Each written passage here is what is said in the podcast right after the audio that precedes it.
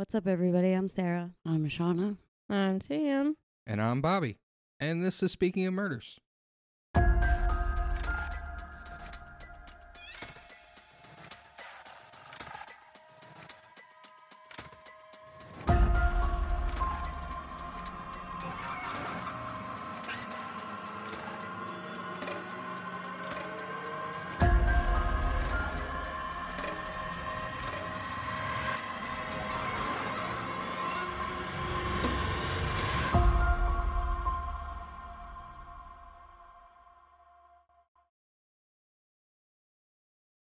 Welcome back, everybody, to another episode of Speaking of Murders. Um, we have two other podcasts. Make sure you're checking those out. Speaking of missing persons and unsolved mayhem, don't miss out on those. Those are awesome. And uh, I guess we'll just hop right in. Sara's going to be telling us our case today. And from what I understand, we're talking about a, a serial killer, Yes. a lesser known serial killer. I had never heard of him. All right. So, what's uh, guy, gal? Is it a female serial killer? No. No, it's a guy named Charles Albright. That sounds really familiar. That sounds really. I feel like I might have heard about this guy before. Maybe. Charles was born on August 10th, 1933, in Amarillo, Texas. He was put up for adoption at birth and was adopted at three weeks old by a couple named Delle and Fred Albright. I've always thought Delle was a really cool name. They spell it weird. Like they add, they have a e. She has like an extra e at the end, which That makes sense. my It's spell check did not. like a shortened version of Adele. They just got rid of the uh. Fred owned a grocery store and Delle was a school teacher. They lived in Dallas, Texas, in a very nice neighborhood called Oak Cliff, which remember that because it comes back later. I didn't find very much information about his father, but his mother, Delle, oh my goodness, she's talked about a lot. She was considered an extreme person I feel like that's pretty common for serial killers to have a very intense mother. Yes. It's usually the mom Has some kind of extreme personality. Uh, right, or like, oh, you looked at a girl, let's scrub you down with bleach or ammonia or some weird shit like that. You had impure thoughts, let's clean out your ears until the Q-tip goes all the way through to the other fucking side. Gross. Do you know by experience, Bobby? no, my mom was super chill. like I said, she was considered a very extreme person, very frugal and afraid of germs. She loved her son and wanted to protect him as much as she could, but like I said, she was extreme. When Charles was less than a year old, Delle locked him in a dark room once to punish him for chewing on her tape measure. When he would not take a nap, she would tie him to his bed. And she would spank him for the smallest things like not drinking his milk. And very She'd make him shit out in the backyard. no. Very strangely, which no one really understands why, but for sometimes she would dress him like a girl and make him play with dolls. Okay, This doesn't sound extreme. It sounds abusive. No, true story. This is actually this comes from a family member of mine that I know who um was raised his parents had a bakery and him and his sister looked so similar that they would dress him up like a girl and put the two of them out in front of the family bakery to try and get more people to come into the bakery and buy breads. I don't know why they thought that you know, having twin girls was different than a little boy and a little girl. Yeah, that's weird. Yeah, isn't it? Yeah, that's very weird. But I don't know. It sounds like she views him more of like a toy, like a doll, than a living, breathing child. I don't know. Also, Charles was always trying to like escape the yard. So, like, so much so that he would ask people walking by to lift him over the fence. Yeah, I wonder why.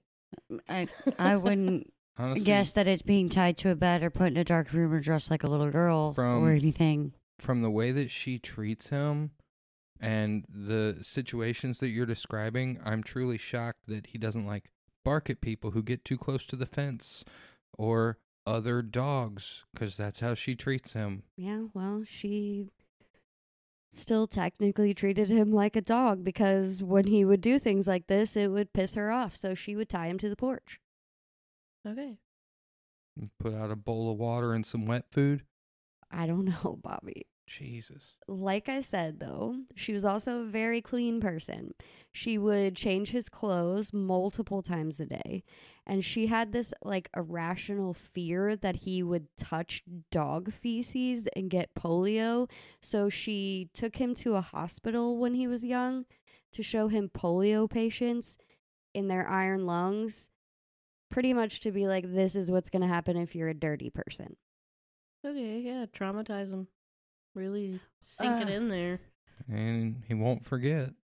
The multiple clothes changes. Okay, I have a child that does that on their own, and the laundry, the amount of laundry. Yeah, but she does it because she just wants to look pretty. Yeah, she just wants to play No, dress like, up. That's what I'm saying. She does it by herself, but the amount of washing.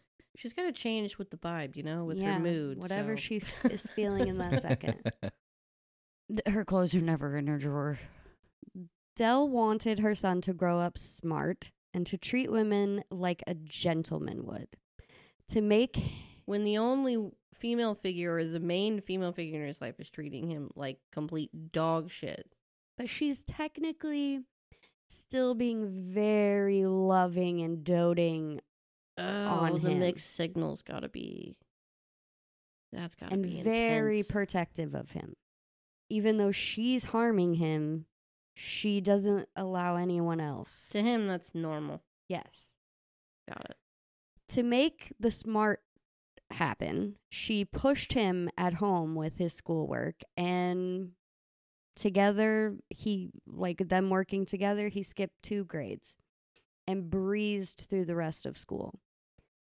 He was very gifted actually. As a boy, he could play piano. He was a really good tap dancer and from a very young age he could name like all the constellations. He was very polite and appro and a pre he actually appreciated that his mother taught him manners. She taught him to speak politely about other people or say nothing at all. She wanted him to respect women, especially when it came to sex. And to accomplish this, she would lecture him about the way of his father. She would tell him that his father acted greedy with sex and that if Fred saw her in their room in just her bra and panties, he would try to grab her and get her to do things she didn't want to do. And she was not going to have this with Charles. She was going to make sure he never did things like this to women. She went so far as to even go on any dates that he went on, calling the girls' parents to assure them that nothing inappropriate would happen to their daughter. Creepy. Okay. I mean, chaperoning was a very like a very big thing. Like, Back then, yeah. yeah. but That seems extreme for But- chaperoning. feels like a lot. Well, at around 11 years old, his parents bought him a gun. He would use it to kill like small animals and birds, and this led Delle to introduce Charles to taxidermy. She enrolled him in a mail order class. It's always like some kind of weapon given at a very young age, and then they get into taxidermy. So you think I should worry considering the fact that my son has been keeping plastic knives under his pillow since he was like one? God, if you took that knife. he would throw the biggest tantrum. And all he ever wanted was Play Doh so he could cut it. I just want to cut Play Doh. Still to this day, the amount of fake swords and lightsabers and Nerf guns, it's unreal. Yeah, I just think that's a nerdy thing, though. Yeah, you haven't given him like, you know what? Here you go. Here's Here- a real gun. Go shoot some animals with it. yeah. Of course, Delle showed him, Charles, how to use knives to cut open the animal skulls, spoons to scoop out their brains, and scalpels to cut out their eyes. She even skinned the first, like, defeathered the first bird for him to show him, like, how delicate you had to do this. Charles spent hours perfecting his taxidermy pieces. He wanted them to look as living as possible. And his favorite thing to do was to go to the local taxidermy shop to look at all the glass eyes. He wanted to collect them like other little boys collected marbles or rocks. The problem was, like I said, Delle was frugal. Like people who knew her said, they never even saw her wear a new dress. She bought all of her clothes secondhand, all of his clothes secondhand, and they were actually well off. They weren't poor. So she wasn't about to spend money on glass eyeballs. So she taught him how to use buttons instead. And she would display these animals in their living room in a china cabinet. with their creepy ass button eyes. Yes. By the age of 13, Charles already had a pretty good criminal record for petty theft and aggravated assault. But Delle tried to protect him and make those things go away. She, like I said, she wanted to shield him from everything bad. He graduated from high school at the age of 15 Wow. and enrolled in at Texas or North Texas University. He wanted to be a doctor. This dream was put on hold, however, when a year later, Charles was caught by police with stolen cash, a rifle, and two handguns, which landed him in jail for a year. So 16 years old. How'd they know it was stolen? I have no idea. That's the the times that he gets in trouble. There's not like very much in depth detail about it. He did have to drop out of college at this point because he was in jail. Once he was released, Charles decided he was going to try his hand at college again, but this time he moved to Arkansas and enrolled in the Arkansas State Teachers College. And he majored in pre-med studies. So he really like wanted to be a doctor. He was very charming, charismatic, and popular. But he was also considered the class clown, like pulling pranks on a lot of his friends. He met a girl named Betty Hester while in school, and she would end up becoming his wife, and they would have a daughter together. Now, while enrolled in this college, he stole keys and got caught with a bunch of stolen stuff from the school So he was a klepto. He couldn't help Yeah. himself but to steal shit. and was expelled. But Charles believed he still deserved his degree. And back when he had went to North Texas University, from them he had stolen like the paper that you needed to like forge degrees. Not forged them. He forged them, but he had Like stolen diploma papers? the diploma papers from the Texas University to create falsified documents saying he graduated college. gotcha. Even though he didn't, he went to jail. Right. he created It's a a college of sorts. well, yeah. I guess, in a sense. he created a fictitious bachelor's degree and master's degree and he used these degrees to become a school teacher in Arkansas. So they weren't degrees of criminology. Mm-mm. That would have been funny if they were criminology degrees. Like the guy, like Bryan Kohberger. yeah, who was going to school to be a criminologist and murdered the girls at the college. Was that that guy you were telling me about yesterday? Mm-hmm. Okay. Anyway, he was caught, of course, and fired. So he moved back to Dallas to be closer to his family. But I feel like at this point, his mom was like super disappointed in him.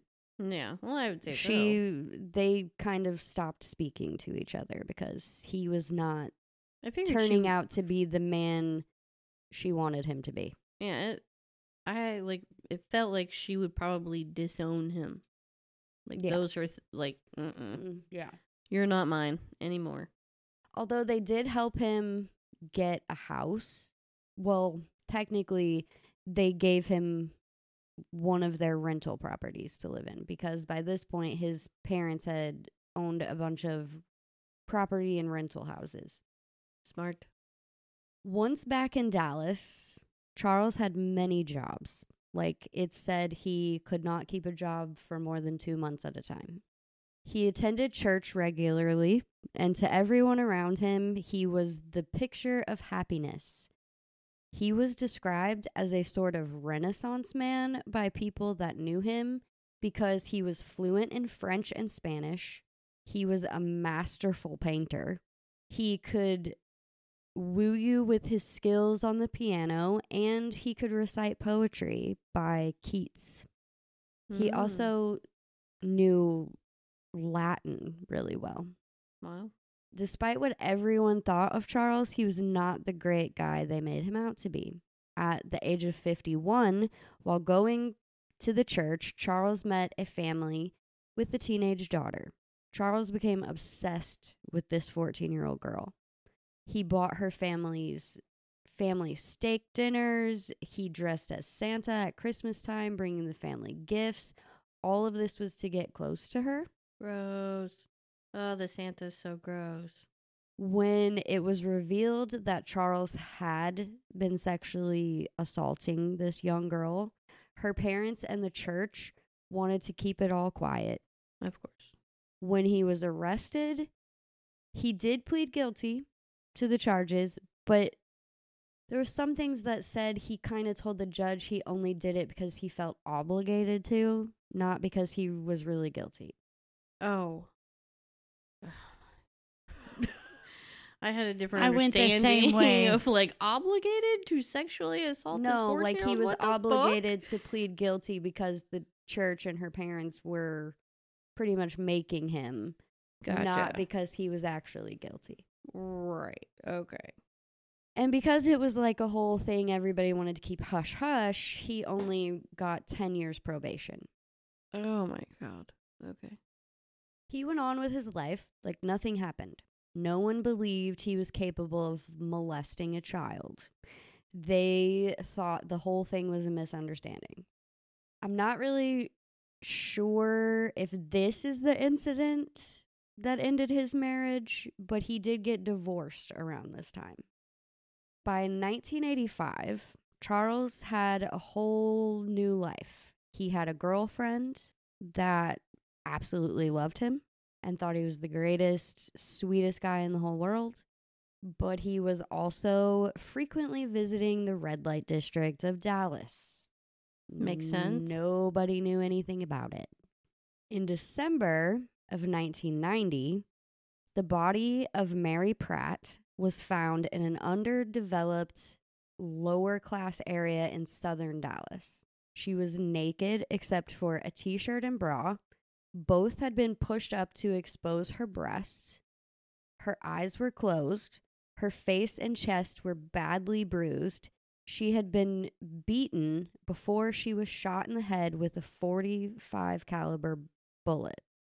The person who found her like lived in this neighborhood and was so horrified by like the fact that this poor girl was laying in the middle of this yard naked and exposed that he ran in and grabbed a bed sheet to cover her body. Like he didn't Want anybody else to walk like walk up to it he her, yes to see and- her? Sorry. Yeah, it was more of like a this poor girl, I need to cover her kind of a deal. Mhm. Like, anyway, an officer on the scene recognized the victim right away as Mary Pratt.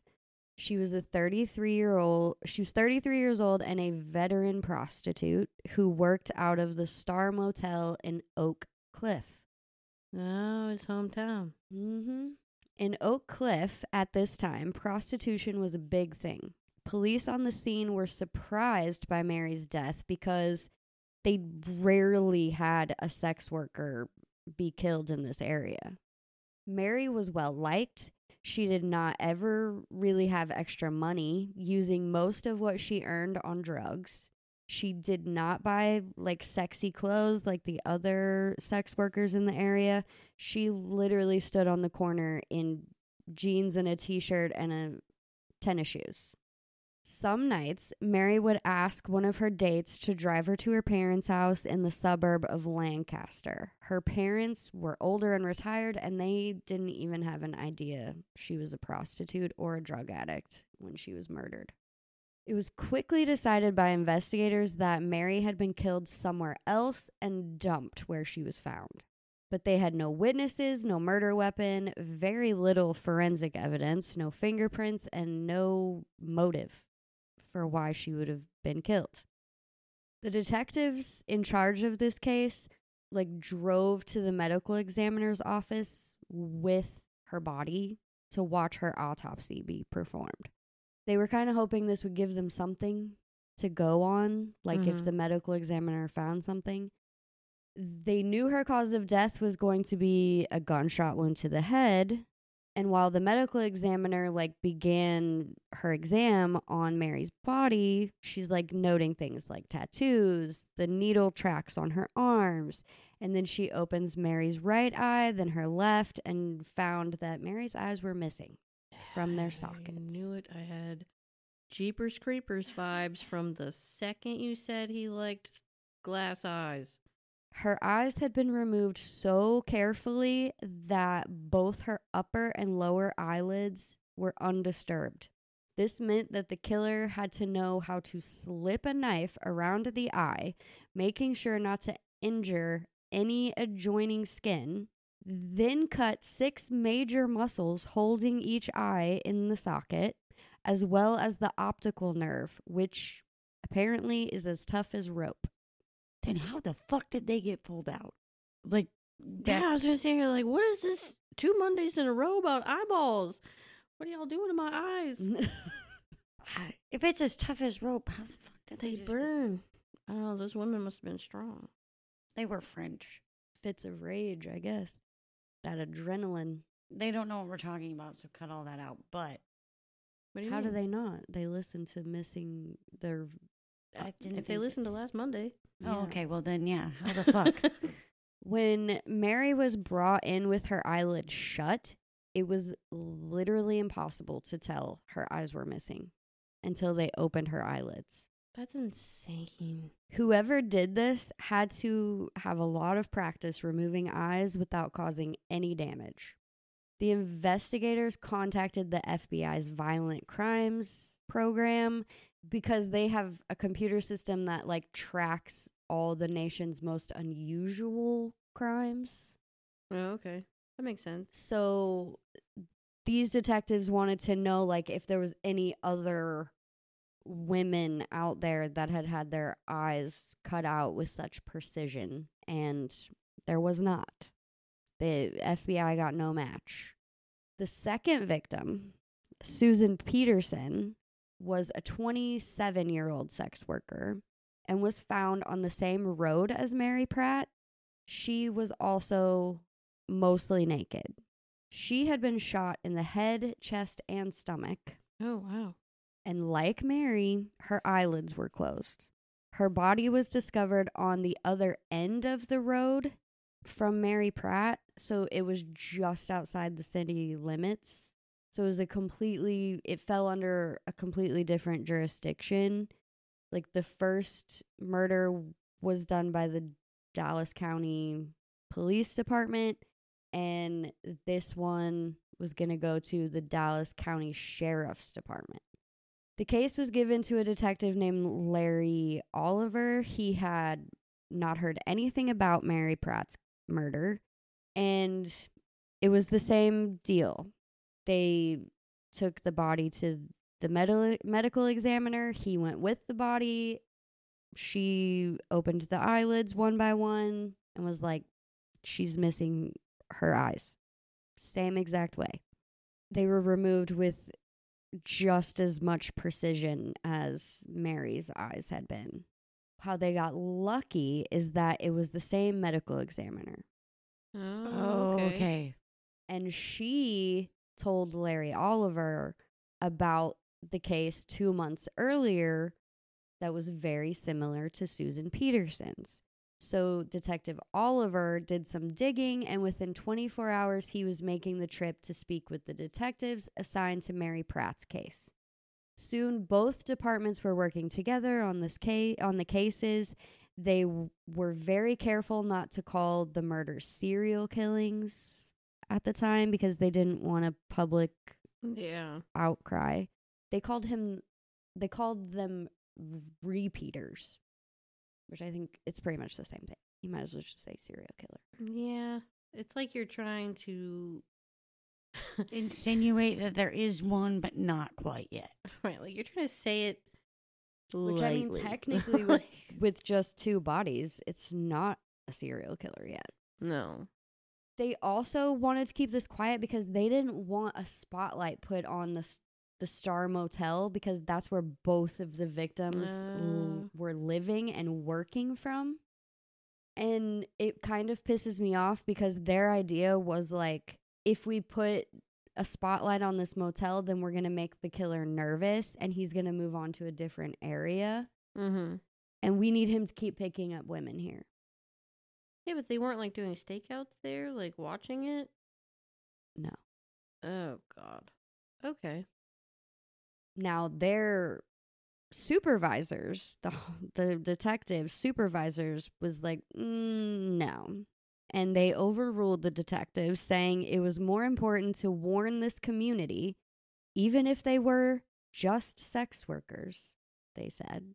Plus they believed that telling the media what was happening would lead to c- more clues Right. the one thing that was kept from the news was that the victims were missing eyes. Yeah, But someone that's something only the killer would know. but someone did leak it to reporters that their faces were mutilated, which created a media frenzy. And a detective all all one of the detectives would say was, "Yeah, and he used like precision like skills to do this mutilation, but they wouldn't give what was actually mutilated." Okay, so now we're going to talk about these two beat cops named Officer John Matthews and Regina Smith. They had worked in the area around the Star Motel for a very long time, and they knew a lot of these sex workers. They described Susan Peterson as the most beautiful sex worker in that whole area, even though like drugs and the lifestyle had taken their toll on her. They said she was tough, even fighting back with them when they would try to move her off of her corner. She would fight other sex workers if they got cl- too close to her corner. On a good night, she would get 10 to 12 dates a night. And I'm calling them dates because I hate the fucking word trick. Oh. yeah. I mean, I think that's so old. yes. The officers knew that if this killer was able to get Susan, none of these other women were safe because she was like the most scrappy, like, I ain't scared of nobody type of person. I guess that's why she was shot three times instead of just once. Probably. They believed that she would have had to know the person that did this and that they caught her off guard because they said otherwise she would have pulled out her razor and like fucked this dude up. Mm, yeah. Days after the murder of Susan, when the two officers pulled up to the hotel, the sex workers like surrounded them. They wanted to help and give the officers any information they could about the men they were dealing with every day. Officer Smith told them all to stay off the streets for their safety, but since both of the first victims were white girls, the black sex workers felt like they were still safe and kind of used it as an opportunity to try to make more money because they were like, we're not getting targeted. It's these white women. One of the sex workers named Veronica Rodriguez had been going around telling everyone that would listen to her, including Matthews and Smith, all kinds of stories since the murders happened. At first, she said she witnessed Mary Pratt's murder, then said she just met a guy who was bragging about it, and then changed her story completely and said she knew nothing about it. She told a story that she was in a field with Mary Pratt and the killer to have a threesome when the man knocked her out and raped her. When she came to, he was shooting Mary, so she ran as fast as she could to a nearby house. But then she would take that, she would like change the story a little bit. With every person she talked to. Well, most people just thought she was crazy from all the drugs she was on. But Matthews believed her because she never changed the basic story of being in the field and watching Mary get killed. She just kind of changed parts where it would give her more pity, depending on who she was talking to. Matthews and Smith believed that the man that helped her after this attack, his name was Axton Schindler, he m- might know something about it, but they kind of reported it to the homicide detectives, but there was nothing else they could really do. And later it came out that these detectives never received this tip about Axton Schindler. They said through all the other chaos that was going on with the case, it must have just slipped through the cracks. So, one thing about Matthews and Smith's belief was true Susan had known her killer. Charles was a regular of hers, so much so that she considered him her sugar daddy and used his name with bail bondsmen in case she skipped bail, like writing on the bail bonds that he was her best friend. Oh, Wow. And she would call him when she needed to be bailed out. And he would do it? Mm-hmm. Charles may have also known Mary Pratt even before she was a sex worker. In the late 80s, Mary had lived in a South Dallas neighborhood where Charles's parents owned cheap rental property. He was also living in one of those rental houses at the time. And some things said that she met Charles through a friend of hers. Gotcha. Other sex workers would later say that when she became a sex worker, Charles was one of her regular customer or clients. Mary had told them, like quote, old man Albright was a good trick that was willing to pay a little more than the going rate. So she had told other people like he's a good guy and he pays me more than other guys. Gotcha. Okay. These two were not the only sex workers Charles was close to. There were some that he just had platonic relationships with, that he would pick up, hang out with, get food, then take them back to the motel, never even asking them for sex. Others he would make actual sex appointments with, so they had scheduled appointments, which Mary and Susan were two of those girls that he would make actual appointments with. Things seemed to spiral out of control for Charles after the death of his parents. He inherited $96,000 and all the homes and property they owned. Holy shit. Now, his mom was still not speaking to him when sh- before she passed away. Oh boy.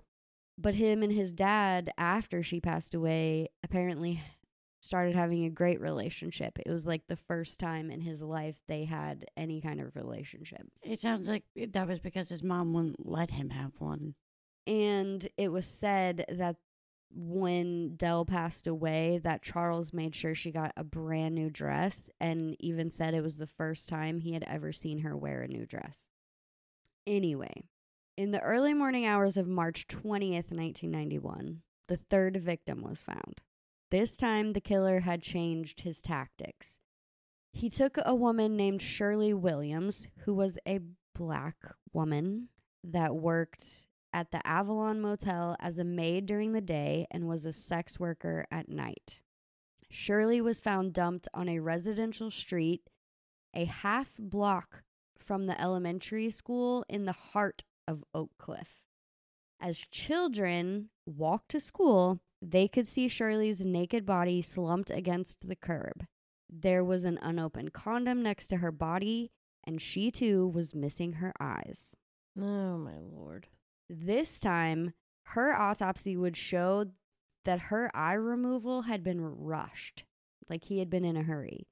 They found the tip of an X-Acto blade embedded into the skin of her right eye, like Ugh. near her right eye. Okay, if you've ever used those, breaking the tip off of an X-Acto knife of any kind is super easy. Yeah. It takes very little pressure to snap that tip. They still had no witnesses, though. No murder weapon or fingerprints. On top of that, the killer had moved locations and changed his bit his victim profile. The Star Motel became a ghost town after Shirley was murdered. The sex workers told Matthews and Smith they were leaving town or they were getting out of the business altogether. The ones that could not leave huddled together on one corner to try to look out for each other. And apparently, there was even a guy who lived down there, like on that corner, that would help protect them. I'm amazed.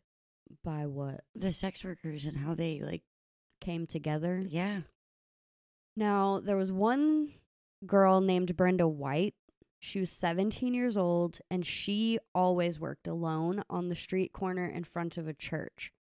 Matthews and Smith decided to stop and warn her of the danger she was in Right. when she told them about being attacked a couple days before and having to mace the man to get away from him. She said the man was driving a dark colored station wagon. He was husky looking, white with salt and pepper hair, wearing cowboy boots and blue jeans. Brenda wanted him to take her to a hotel for their transaction, but he said no, that he had a spot they could use. But Brenda had a rule that she never went anywhere with a new customer other than a motel. So she told him to let her out of the car. She's like, no, you either take me to a motel or this ain't happening. That's Right. smart. Paper trail. She said his face changed in that moment and he became super angry and screamed at her. And this is a direct quote that she said from him. He screamed, I hate whores. I'm going to kill all you motherfucking whores.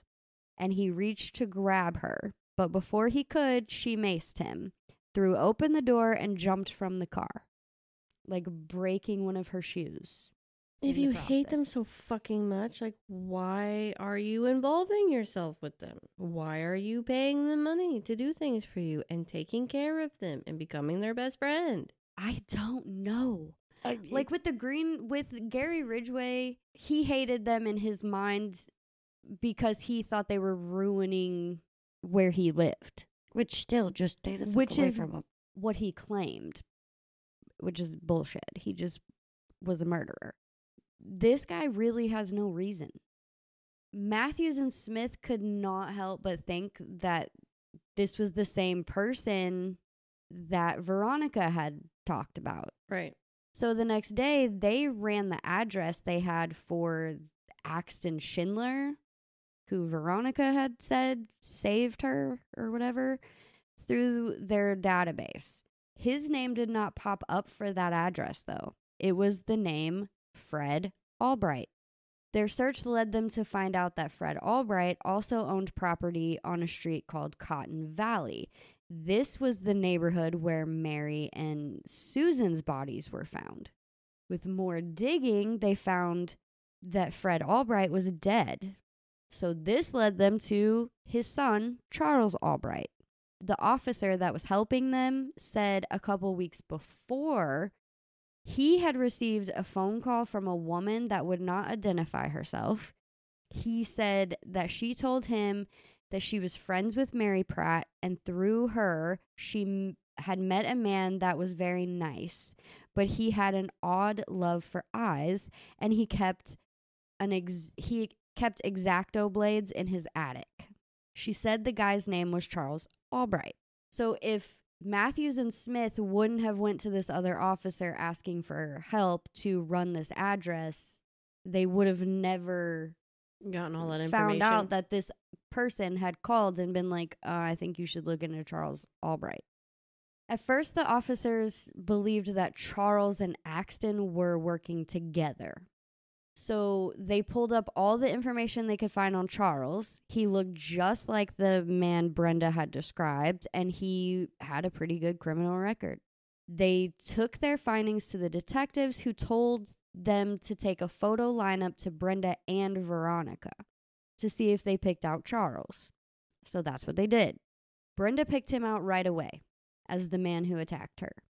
Matthew said when Veronica got to the picture of Charles, she became visibly shaken and refused to say anything. So she was brought to the station to talk to the actual detectives. Without her, they would have had nothing to prove Charles was a killer because, according to her, she saw him kill Mary. Right. Once at the station, she picked Charles's photo out of the lineup. So at 2:30 a.m. on March 22nd, a team of tactical officers burst through the door of Charles's home and arrested him. The whole time he never said a single word. And his girlfriend was like he had been with her for a really long time. She did the typical what do you mean my man is killing people. There's no way. You have the wrong guy. Right. Charles pretty much stayed quiet from then on. He refused to confess to anything. He acted like he had never even heard any of these girls' names before. Searching his home multiple times also didn't really bring them the things they needed to have a slam dunk case. They searched his house, even using like the FBI has the machine that can look through walls Mm-hmm. they were trying to find the eyeballs or the Right. murder weapons and they found neither Well, I mean, he just stumbled on a bunch of rental properties. Like, Yeah. why take it back to your house? he had all of his guns like hidden in a compartment behind the fireplace Okay. but the gun that had killed the three women was not there things got even worse for the prosecution when veronica decided to testify on the side of the defense saying that she was coerced to pick his photo and that she had never even met charles before I guess she just is terrified. She was like she's- terrified. Like they said she was so strung out and terrified that eh, she just didn't want to I feel like she just didn't want to be involved. Yeah. They moved forward with their case anyway because days after Charles was arrested, the city's forensic lab reported that hairs found on the bodies of the murdered women were similar to hair samples taken from Charles's head and pubic area. Now, they say hair isn't like a perfect match like a fingerprint, but the prosecution was like, I'm going to go with it. I'm going to see if we can get a conviction with this. Then the lab took like blankets from his car and ran hair tests on samples found on them that matched or was similar to Mary and Susan's hair. They then found hair in his vacuum cleaner that was similar to Shirley Williams. Their case was made even better when another sex worker named Tina Connolly came forward and said Charles was one of her regulars and she said she had never seen him cruising in the area at night except the night that Shirley Williams was killed. She said he always came to that area during the daytime. She led Matthews and Smith to a field Char- Charles would take her for sex, where they found Shirley's missing yellow raincoat and a blanket. Hairs from both of those items matched Charles as well. The defense tried to point the finger at Axton Schindler, even though there was nothing that could tie him to this case. Like, none of the sex workers even recognized Axton. Like, they had never seen him before. He was just some innocent dude who had helped Veronica when Right. she ran from that field. But when they showed these sex workers pictures of Charles, almost all of them knew him. Hmm, surprising. Super surprising. the biggest thing that helped Axton was the fact that everyone who knew him said he did not have the skills to remove eyeballs the way they had been removed. Right. He was described as being a really good guy. He was a truck driver. He was not visiting this he was not doing anything wrong. Yeah. On December 19th, 1991, the jury came back with a guilty verdict and a life sentence for Charles. Charles never spoke on his behalf and denied he was involved with these murders until his death on August 22nd, 2020. Wow. The whole time he was in prison, he said that Axton Schindler was the murderer and he was innocent. And yet, I'm sure no other women went missing and murdered Nope. after he went to prison. No. And that's your story of the eyeball killer, because that's what the media dubbed him. Not Jeepers Creepers. No. He was Oh, dubbed the eyeball killer. They failed on that one. Yeah, they did. Right? Was Je- Jeepers Creepers wasn't out in the 90s. I know. But the song was. The song Yeah. is old as hell. yeah, but I mean, think of all the names they give serial killers. They d- they're not very original. No, no, they're not. No, I mean, the co-ed killer. Oh, okay. You got that name because you killed co-eds. No, I know. The Green River Killer. Okay. Because you use the Green River Killer for a, or the Green River for a little bit. Now, That- this guy, the Eyeball Killer. Yeah, that song's real old. 1938. Yeah, that song is old. They could have called him Jeepers Creepers. They could have. It would have been a lot better than the Eyeball Killer. Because to me, that doesn't it makes make it sound like you're killing, like you killed them by through their eyeballs. through their eyeballs, and you didn't. That's really interesting though because he killed what in the 90s? Yeah. Jeepers Creepers. The movie was re- released in 2001. Yeah, I'm sure it's nothing to do with it. No, it's uh oh my gosh. It's based off of a different story. Yeah. A totally different situation. A situation we can talk about? You know, I don't know. We'll look into it. It's been a long time. All right. Well, if you enjoyed today's episode, make sure you're letting us know. Leave us five stars, leave a review, hit that subscribe button, share it with a family member, a friend, a coworker, whoever. Um, it helps us get out to more people. That's uh, a great way to support the show. Uh, if you want to go a step further than that and support the show a little more, we have a Patreon where we're putting bonus episodes out every other weekend. We're also putting out some additional content during the weeks, just kind of some after show, after show chit chat about uh, a little bit more about the cases. So go there, check that out. Jeepers Creepers is about uh Dennis DePue, that guy. Who- Sweet. Yeah. I'll tell the story. All right. Um, Then can we watch Jeepers Creepers? that movie. and uh, like I said at the beginning, don't forget to go check out our other shows, Speaking of Missing Persons and Unsolved Mayhem. Am I forgetting anything? Nope. I don't think so. All right. We'll see y'all back next week. Bye. Bye, bye, bye, bye. Bye.